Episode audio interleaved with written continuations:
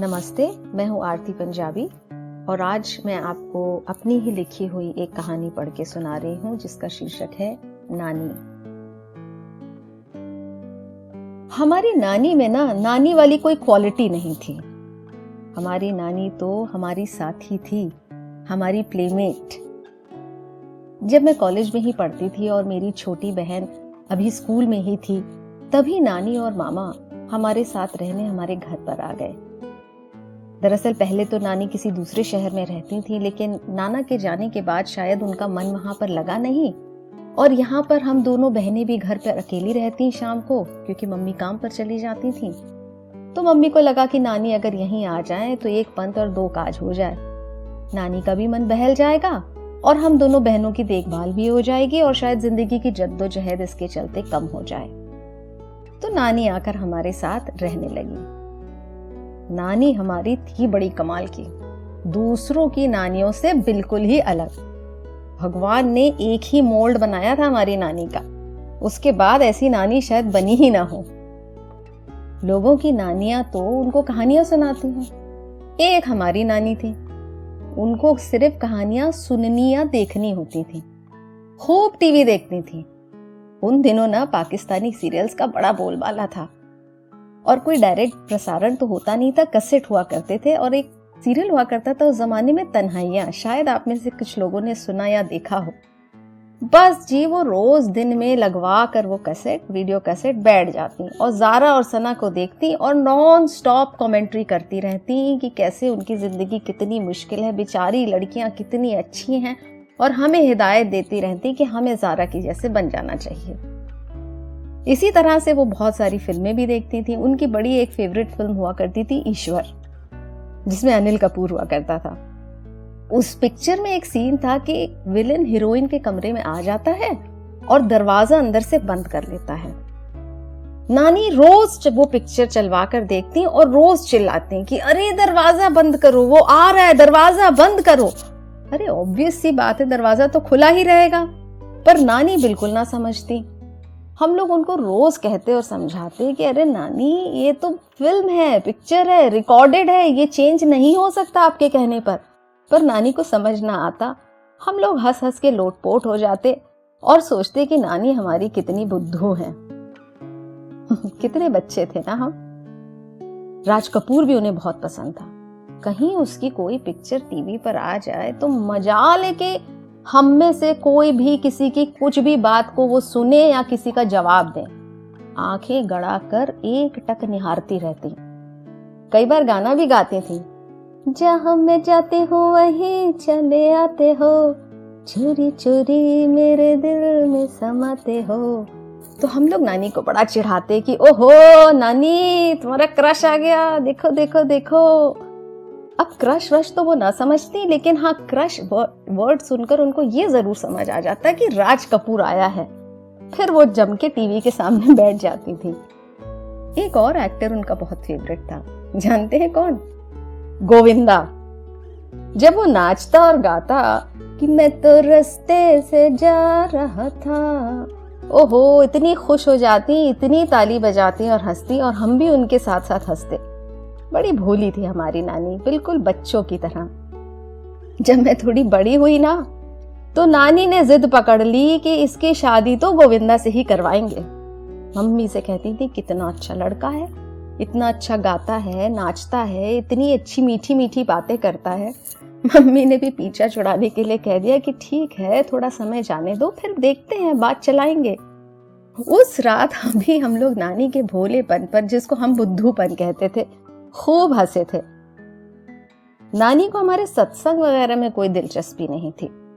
मैंने तो ज़िंदगी में उन्हें कभी कोई भजन गाते हुए सुना ही नहीं। उनको तो सिर्फ़ रेडियो और टीवी का ही चस्का था। रेडियो पर जब भी कोई भी सखी सखी सहेली टाइप अगर कार्यक्रम आ जाए तो वो फ़ौरन कहती है, अरे बंद करो चैनल चेंज करो। क्या बड़बड़ा रही हैं ये औरतें? जब देखो बगर बकर करे हैं। उनको तो सिर्फ़ गाने सुनने थे। तू मेरा चाँद, मैं तेरी चांदनी, ओ। बस यही सब गुनगुनाती। गोविंदा के भी सारे गाने उनको याद थे। और हाँ मिथुन चक्रवर्ती भी पता नहीं कि उनका बड़ा फेवरेट था, उसका वो गाना था ना, जेमी जेमी जेमी, आजा आजा आजा। उसे देख कर टीवी पर वो ये गाती थी। और उसे पुकारती भी जिमी ही थी। भजन वगैरह जैसे मैंने आपसे कहा, नानी को बिल्कुल सुनना पसंद नहीं था। तो हमारे पड़ोस में ना एक परिवार था जिनसे हमारे बड़े घनिष्ठ संबंध थे। उनकी एक बूढ़ी बुआ भी थी जिनको हम लोग सब दादी कह के पुकारते थे। वो नानी को खूब ज़ोर भरती कि चलो, रोज सुबह मेरे साथ सत्संग चला करो, थोड़े भजन सुनो। और नानी थी कि वो रोज कोई ना कोई बहाना बना देती। कभी कहती, नहीं, आज तो मेरा बीपी पड़ा हुआ है। कभी कहती, नहीं, मेरे ना आज दादी पैर सूज गए हैं। कभी कहती, मेरे पेट में बड़ी गुड़गुड़ाहट है आज। कुछ दिनों में दादी समझ गई कि भैया, ये तो दांव में आने वाली है नहीं। पर दादी ने भी कच्ची गोलियाँ ना खेली थी। अब वो हर सुबह दस बजे सत्संग के बाद सीधा हमारे घर पर आकर धमक पड़ती। और ये समय होता जब नानी आँगन में कुर्सी डालकर बैठकर अपने फेवरेट पर्सन यानी कि धोबी से, कपड़े धुलवाती थी। वो वहाँ बैठी निर्देश देती कि धोबी, ब्रश ठीक से लगाओ। अरे कॉलर तो खोलो। अरे टॉवल को लपेटो और सोटी मारो। ऐसे कोई धोता है क्या टॉवल को? कपड़े ठीक से कंगालो तीनों पॉल डाला कि नहीं डाला? अरे, उनके ये सब इंस्ट्रक्शंस चलते रहते थे। और यहाँ पर आकर दादी धमक कर बैठ जाती। ऐसे नाजुक समय पर उनका आना नानी को बिल्कुल ना भाता था। दादी स्टूल खींचकर नानी के पास बैठ जाती। अपना रुमाल खोलकर एक कागज़ में, एक फटे से कागज़ में थोड़ा सा हलवा जो उनको प्रसाद में मिला होता, वो नानी को देती खाने के लिए। अब पुराने अखबार के फटे लिपड़े टुकड़े में चिपचिपा हलवा देखकर नानी तो कभी ना खाए। लेकिन अब कहें क्या? तो हमेशा यही कहती, मुझे तो डायबिटीज़ है, हलवा वगैरह मैं नहीं खा सकती, दादी आप ही खा लो। मैंने कभी नहीं देखा उनको ये प्रसाद छकते हुए। दादी थी, वो बैठकर मुँह तो बिचकाती लेकिन फिर भी पूरा जो सत्संग सुनकर आई होती, उसका सार बैठकर नानी को समझाती और नानी बैठ के आँखें घुमाती। बीच बीच में धोबी पर भी चिल्लाती, कभी मुझे बीच में आवाज़ देती कि, बेटा, पानी ले आओ, अरे, दादी के लिए चाय ले आओ। और दादी बैठी आँख बंद करे, मगन प्रवचन सुनाती रहती। उसके बाद भजन ऑफ़ द डे होता। जो दादी सुनकर आई होती, वही बेसुरी आवाज़ में नानी को गाकर सुनाती और नानी ताली बजाते हुए अनमने मन से, कभी अपना गाउन ठीक करती, कभी लंबी लंबी गहरी साँसें खींचती और कई बार ये कहकर उठ जाती, दादी, मैं आती हूँ, मुझे बाथरूम जाना है। कुछ महीनों के बाद बेचारी दादी ने आखिर हार मान ही ली और ये सत्संग का सिलसिला खत्म हुआ। नानी को हमारे तैयार होने का कोई बहुत ज़्यादा शौक तो नहीं था, लेकिन हाँ कपड़े हमेशा उनको बहुत साफ़ सुथरे और कड़क प्रेस किए हुए होने चाहिए। पूरा दिन तो वो नाइटी ही पहनती थी। वैसे नानी से पूछो तो उनके हिसाब से वो गाउन थे। नाइटी वो रात में पहनती थी। पर मुझे आज तक ये फ़र्क पता ही ना चला। तो मैंने नानी से पूछा कि, नानी, फ़र्क क्या है गाउन में और नाइटी में? तो नानी ने मुझसे कहा कि गाउन वो है जो सफ़ेद रंग का है, जिस पर लेस लगी है बाहा पर या योग पर, और उस पर हल्के रंग के फूल या ज्योमेट्रिक डिज़ाइन है।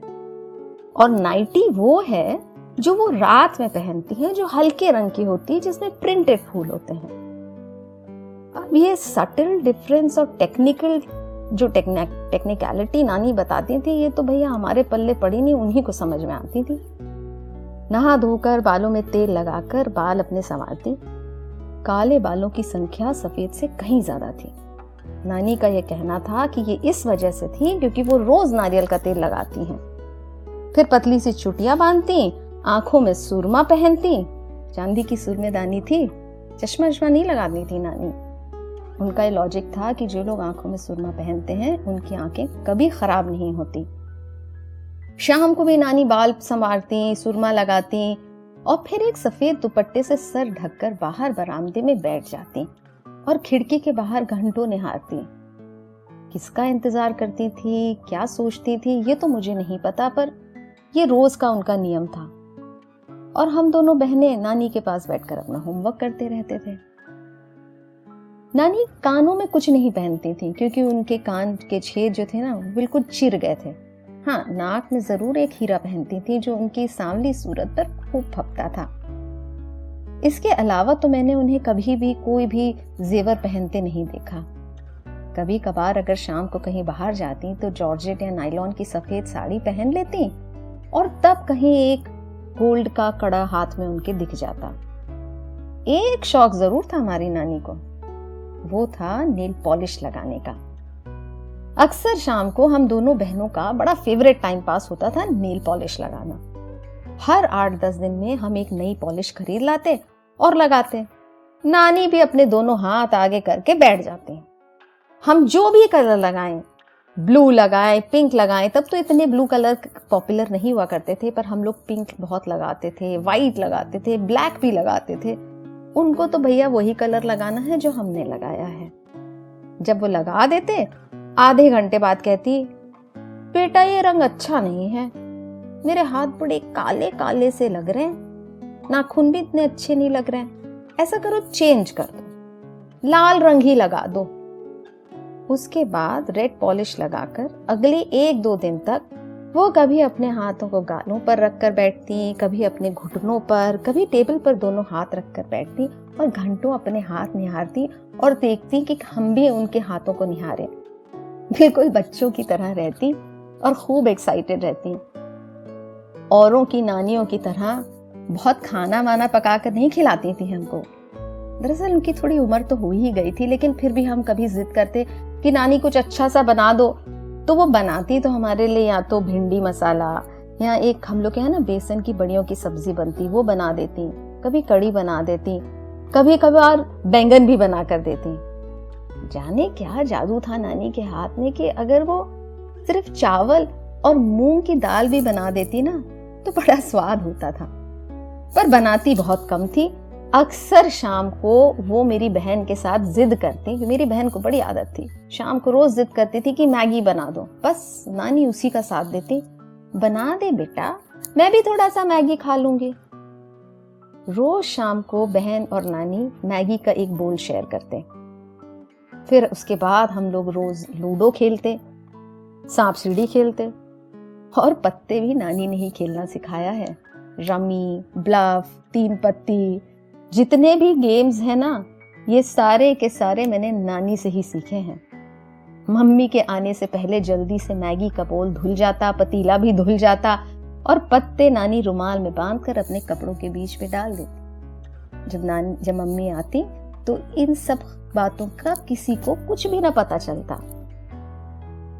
तकरीबन दो साल तक नानी हमारे साथ रही। हम दोनों बहनों के लिए तो वो एक साथी ही थी प्लेमेट थी। हम तीनों मिलकर खेलते, खाते, टीवी देखते, हँसते और मम्मी के आने से पहले सब कुछ व्यवस्थित कर लेते। बाद में नानी ने अपना मकान अलग ले लिया। मामा की शादी हो गई थी तो वो लोग शिफ्ट हो गए। आना जाना तो लगा ही रहता है, पर अब वो बात न रही जो साथ में रहने की थी। ज़िंदगी का क्या है, चलती ही जाती है। नानी तो अब रही नहीं। लेकिन हम बहनों के बीच में वो अब भी है। हम बहनें जब भी मिलती हैं ना तो हम लोग खूब हंसती हैं, बहुत खिलखिलाती हैं। जब भी नानी की बात होती है, क्योंकि औरों की नानियों की तरह तो थी ही नहीं ना हमारी नानी। वो तो हमारी साथी थी, हमारी प्लेमेट, सिर्फ़ नाम नानी था। धन्यवाद। यही मेरी कहानी, नानी।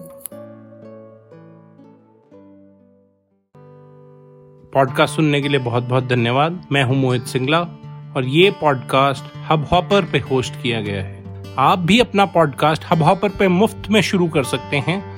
पॉडकास्ट शुरू करने के लिए एपिसोड में दिए गए लिंक पे क्लिक करें या फिर हब हॉपर की वेबसाइट www.studio.hubhopper.com पे जाएँ। या फिर mobile app download Google Play play store से।